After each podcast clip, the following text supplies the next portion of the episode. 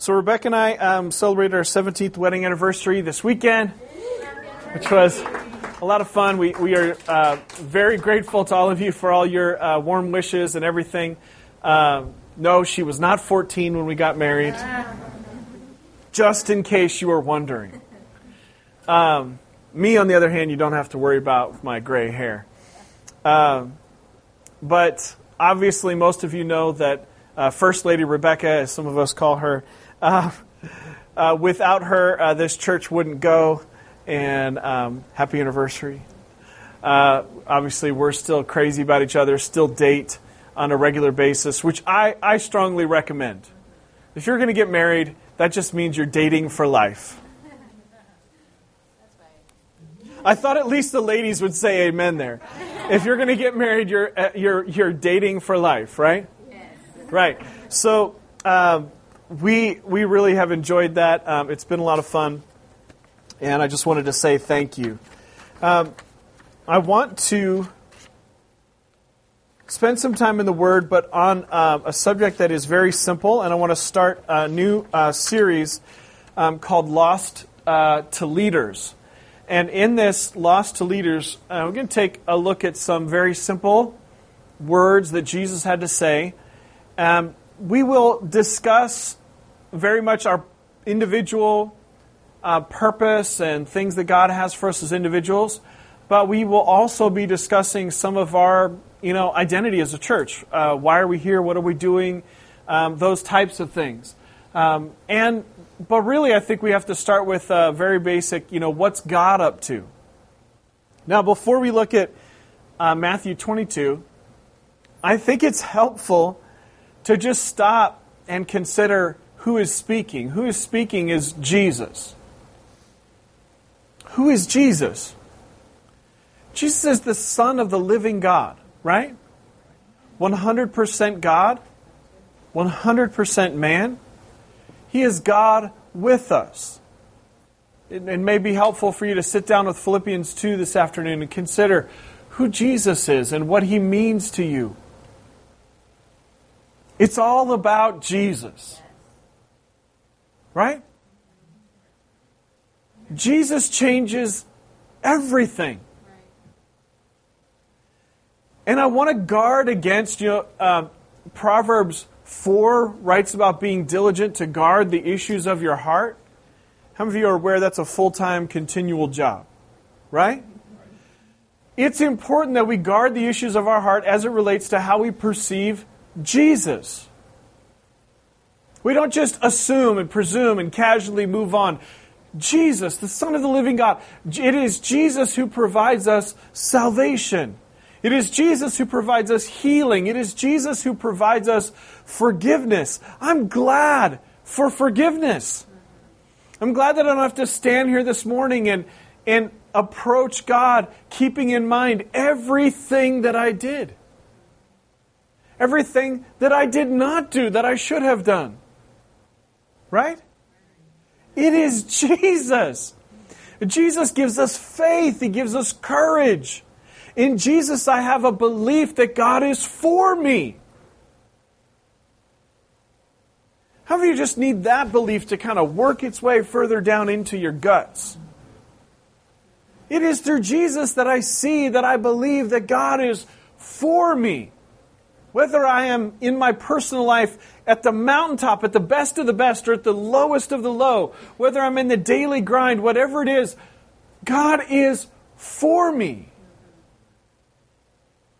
So it is Jesus that says these very simple words. Give a context here, one of them, I mean, uh, verse 35, an expert in religious law tried to trap him with this question Teacher, which is the most important commandment in the law of Moses? Jesus replied, you must love the Lord your God with all your heart, all your soul, and all your mind. This is the first and greatest commandment. A second is equally important love your neighbor as yourself.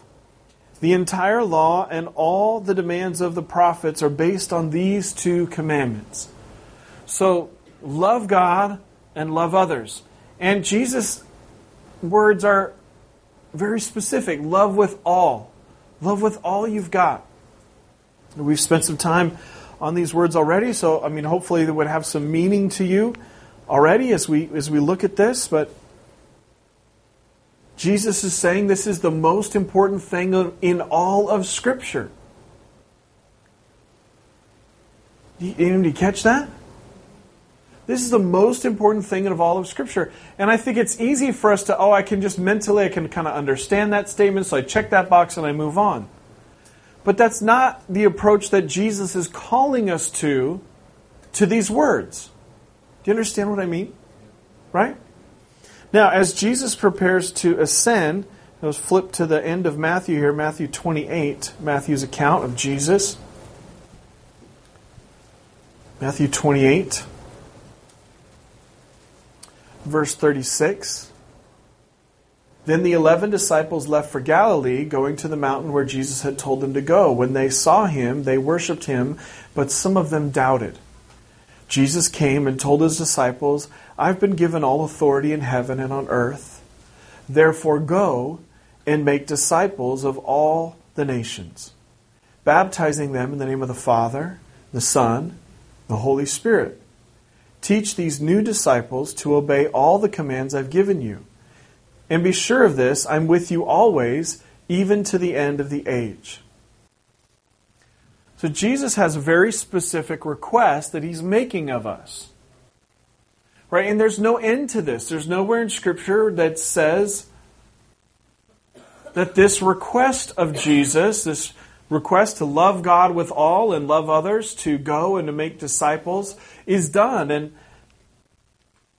I don't want to give way to my own faith being immature, to coming to heaven, coming to my judgment seat, which Jesus describes himself for believers, and having him look at me and there be a realization that my faith stopped at infancy. See, it is possible to perpetuate the childhood, the perpetual childhood of all believers. It is possible for us to stop maturing. How many of you know you can get older and not more grown up? So, this is also true in our spiritual lives. When I go through days, week, weeks, months, years without considering Jesus, when I go days, weeks, months, years without considering his words, I am not growing up spiritually. Right? I have stopped. I've come to a place of, well, let me put it to you this way out of our 17 year marriage, seven, seven and a half of those years I had a traveling job where I was physically gone more than half the year. And so, to be honest with you, um, I mean, we would talk every day. We would communicate, you know, more than once a day. Um, but I don't really feel like we've been married 17 years. I mean, relationship um, requires deposits like a bank account. And if it's going to be good, it requires more deposits than withdrawals. Well, what? And it, it, relationships are alive. They're organic and they require contact. They require you to be together. They require, you know, I didn't just say, I love you on the day that we got married and never say it since. Hello? And God created human relationships to help us learn about our relationships with Him. Right? My relationship with God, if it is going to be alive and vibrant and have an effect on me, if it is going to bring spiritual life to me, is not a one and done thing. Teaching that that's the case is just irresponsible. My relationship with God is a continual thing. Not out of guilt, not try to earn favor, not try to earn more credit, not so that I can try to be better than you in God's presence. That's not it at all. But it is, and we see clearly from Jesus' words and recorded in John 15, I am the vine, you are the branches. There, Jesus makes it very clear that it does require a continued, daily, moment by moment, intentional decision to be in an intentional relationship with Him. To be aware of Him, to be communicating to Him, and to be hearing from Him. Right? This is the type of thing that Jesus is communicating about. This is the type of relationship with Him that I must have. And so, relationships with God are a live, constant, vibrant thing. And they also, as we clearly see in what has been called the Great Commandment and the Great Commission, my relationships with other people. When I get to the judgment seat as a believer, even though I am going into heaven, I will have an opportunity to be extra happy or not so much. Because Jesus makes it clear himself that I will give an account for what I did with my time after my salvation. And Jesus' words are very clear. I am to love God with all that I've got and to love others just as good as I love myself. And I have a personal responsibility to go. He didn't say, have them come to you. Is anyone paying attention? He didn't say, have them come to you. Go and to make disciples. Yeah, this is sobering, right? Pastor Ben, this is a holiday. You're bumming me out. You're making me think. No, there's responsibility before God. Now, Jesus is the same one who said, My yoke is easy, my burden is light. So, what that means is that when I am abiding in Him, as He said in John 15, that there is a freedom about it. Hello? It's not about legalism. It's not about coming to Pastor Ben every Sunday morning with a checklist. Right? There is a freedom to it. There is a life to it. There is a want to. I want to. Are you with me? There's a freedom to it. So, what we try to do is to articulate this, communicate this in a way that's as specific as possible because it's helpful for us to ask some very basic and some simple questions and to have some understanding. Now, you've heard uh, us describe that as a church, our big three are connect, grow, and share. And with our upcoming move into the larger room and the other things that we have going, you might kind of start to trick yourself into thinking that I believe or that the elders of the church or the leaders of the church or that we as a church believe that we're going somewhere and then we're going to arrive. No. No. Moving into a bigger room, getting more people here, that is not that's not our ultimate. Right? We have a filter, we have a way in which to describe and evaluate, even right now here this morning, are we winning? That word's been used a lot of ways. Are we winning? Right now as a church, are we winning? I want to know. I want you to be proactively asking the who, what, where, when, how, why questions.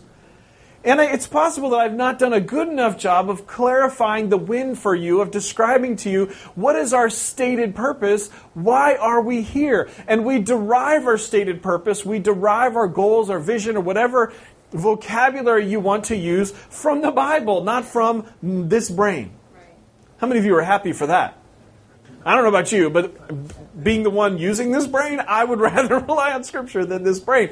It's not my ideas, it's not Ben's ideas that are why we are here as a church. Right. Can I get it? Amen. Amen. Right? We are following the Word of God, and Jesus' two very simple statements help us describe and define why we are here, which is directly linked to why we exist as believers. Is this helpful? Why we exist as believers? We're to be helping people. You see helping people everywhere in our print material. That's because for us in our network of churches and our roots and our Christian tradition, our Christian history, and from Scripture, we get the idea from Jesus of servant leadership. So even in this series of lost to leaders, we're not talking about domineering people. I don't want any more domineering people. I've been around enough of them in my life. I'm not trying to get you to be domineering and judgmental, arrogant. Hello? It's important that we define this. We are called to follow Jesus, and in following Jesus, to become servant leaders. You lead by serving. Now, I'm helping people as a believer into next steps in a growing relationship with Jesus. That sounds good to me. Right? Because if Jesus is who we say he is, that's going to be nothing but good. Whether I'm at my lowest of low or my highest of high, no matter where I am in life, if I'm in taking next steps. As you notice in Matthew 28, he says, Teach those new disciples to obey all the commands I have given you. Now, that may be why we have four different versions of this account of Jesus. Hello? We are called, if, we're, if you're going to call yourself a Christian, which means a, a mini me of Jesus, a little Jesus, a follower of Jesus, if you're not just going to click the like button, but you're going to be a follower, if we're going to be a follower of Jesus, we are called to a proactive, intentional relationship with Him where we are taking next steps. Now, guess what? We live in a very lazy culture. You cannot take a lazy approach to your relationship with God or you will be spiritually sick. And I humbly submit to you that if you don't want to be in the scriptures, if you don't want to be in the presence of God, if you don't want to be in prayer, you are spiritually sick. Those are hard words. We're here to help you get spiritually healthy. It's possible, and it's probably easier than you think it is. To get spiritually healthy to a place where you want to be in the presence of God, where you want to open your Bible and take time and spend energy to learn about Him, where you want to love others, where you want to disciple others, where you want to start to take some responsibility It's possible to come to a place of spiritual health. And when I come to a place of spiritual health, I want to be like Jesus. I want to help people take next steps in a growing relationship with Jesus. Not so they can be just like you, not so they can be just like me, or even Rebecca, so they can be who God created them to be. Right? So, who, what, where, when, how, why, all of that can be answered by next steps. Now, this is why we say we're here, our purpose, our goal, our vision, our mission, our values, all of it can be articulated from the scriptures into this simple phrase. We're here to be helping people connect with Jesus, grow in faith, and share his love. Connect, grow, share. Now, there is a way to find out if this is happening. There are evidences. This is what I love about Jesus and his teaching. He teaches us very, very clearly that we are to be Christian before we are to do Christian. How many of you have heard me say this before, right? This is not new information if you've been a part of this church for more than two shakes. We are here, we're called to be Christian before you do Christian. But how do you know if it's getting any better? Well, the people that are around you in your life, that they start to see evidence of change. Now, let's, let's have no pretense here. As a teenager, I was a hot mess. Now, I'm very blessed that my dad chose to follow Jesus and that my dad worked through the difficult chore that it was to maintain a relationship with me. And one of the things that my dad would do, as, as uh, he's always been an educator, so we would have spring break. During spring break, he, we would have a morning walk together. And this started off very slowly but it developed into a once a year thing where we would kind of talk about what the last year was like and we would kind of talk about what the next year would be like. And this was a time when my dad would take an opportunity to say some things to me about the positive changes that were going on in my life. There's plenty of negative stuff he could have talked about. But this was a in it, is, it takes a long time to describe this whole thing, but that was a part of it. How many of you know that when someone who really knows you says, uh, you're, you're changing, you're growing, you're, you're getting better, that when that thing happened last week, you, you used to like fly off the handle when that would happen, and now you don't anymore. Now you, you're a better person. You're more like Jesus. You know what I'm talking about? Some of us have not had enough of that in our lives, and it would be really good if you just look around the room and compliment someone else. Right? That's what the passage really means when it says sharing, speaking the truth in love. That's what he's actually talking about there. We should see evidence. And let me be very, very clear. For me, we have purposely chosen to do the things that we have done and chosen to not do the things that we have not done in how we have set about building this church because we've chosen to take a missionary approach to Baltimore City. We could have raised a whole lot more money from the outside, done a ton of advertising, done a bunch of slick events, and done a whole bunch of things. But we learned pretty quickly that this pocket of the city had been burnt out on all that stuff. And what they wanted were people that lived in this neighborhood and that were available for relationship and that were actually different. And so that's why we've done what we've done here. Okay? Now, I say all that to say this. I've seen a lot of friends start churches within the last five years. some of them have blown up really fast, and some of them are on a slow burn like we are. But here's one thing that I can tell you it doesn't matter if it grows slow or if it grows fast, there is still a filter system that God has when we get to heaven on whether or not it was a success. Hello? Pastors with the biggest churches are not going to have the biggest mansions in heaven. I can't read my Bible and come away with that thought at all. Are you with me? So, for us as a church, as individuals, and as a church, I want you to know that these evidences that we're going to talk about over the next few weeks are the way that we evaluate if we are accomplishing our goal. I want this to be very clear for you. This is how we, they're evidences this is not a to do list that you need to do to be right and be okay to be in this church. Do you hear me? Not a to do list, it's evidences. What I find from Scripture, if we were to simplify, we just have a few minutes left this morning, that are evidences of spiritual maturity are this one, intimacy with God. There's our connect word, right? It's our stated purpose. We're here to help you connect with Jesus.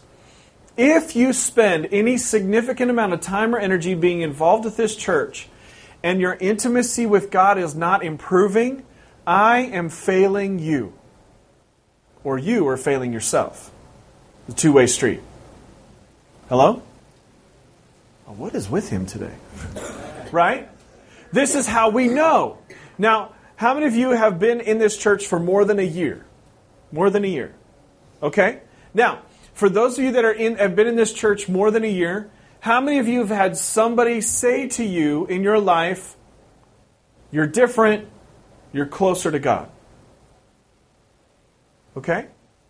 Evidence, success. Everybody, just give yourself one of these. Everybody, come on, you can do it. Come on, you can do it. Okay. See, success, evidences of success. We are achieving the goal of helping people connect with Jesus, right? Intimacy with God. A second evidence that we're achieving our goal, stated from Scripture, is community, and we'll use the term insiders. I don't like exclusive terms, but just for the sake of understanding. What I mean by that is that you are community, shared life with people who are believers who've chosen this is where I'm going to do church. Right? Includes people like the Tollivers, the Pharaohs, Marshes, the Brady's, the Beatties, the, the, right? There is a shared life, a strength in strategic relationships. When you build a wall, when you build with brick or stone, the strength comes from strategic connection, a connectedness. Hello? An evidence that we are a success and an evidence that you are successfully connecting with us is that you have community. You have shared life experiences with other people that are a part of this church and strength that comes from it. If we're not achieving that evidence, we are failing and something must change. Listen, I'm from the West Coast. That's how we roll. Out here, churches tend to roll for decades and not make changes. Let me just tell you the truth. In the West Coast, it's different. We have a utilitarian approach. If it's broke, we fix it.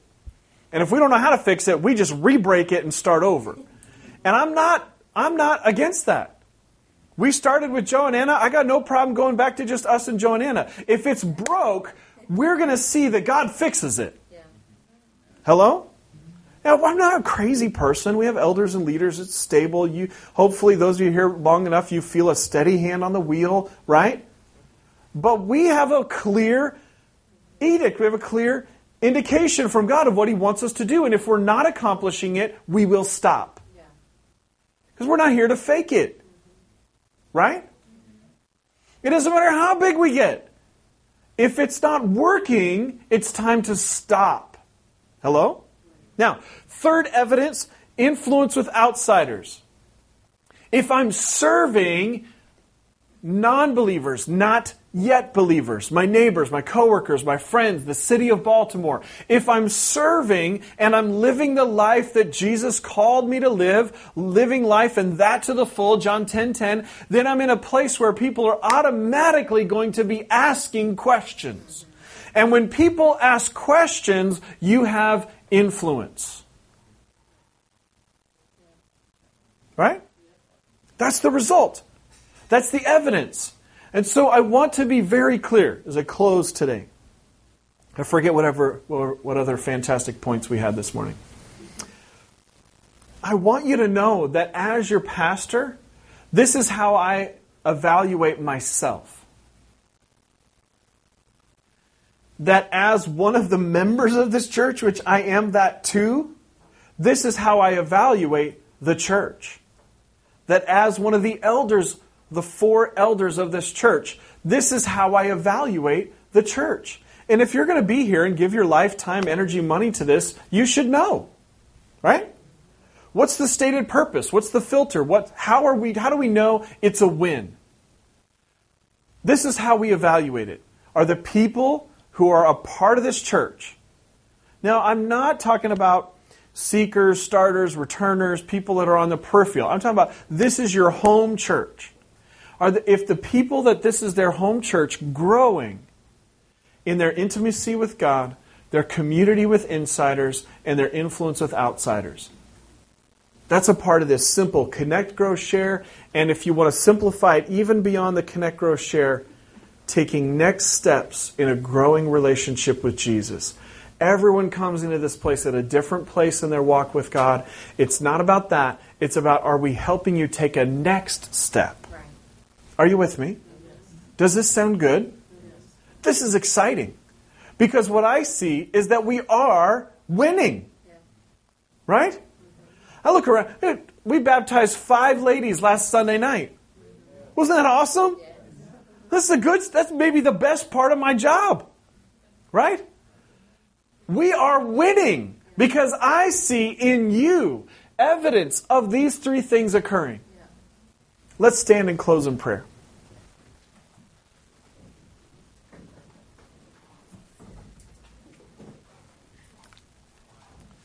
Really appreciate you being here today. I really hope that you will uh, share in joy and loving on someone, inviting somebody over to your house to spend some time, build some community with each other, uh, either today or tomorrow, that you'll do something to grow in these areas.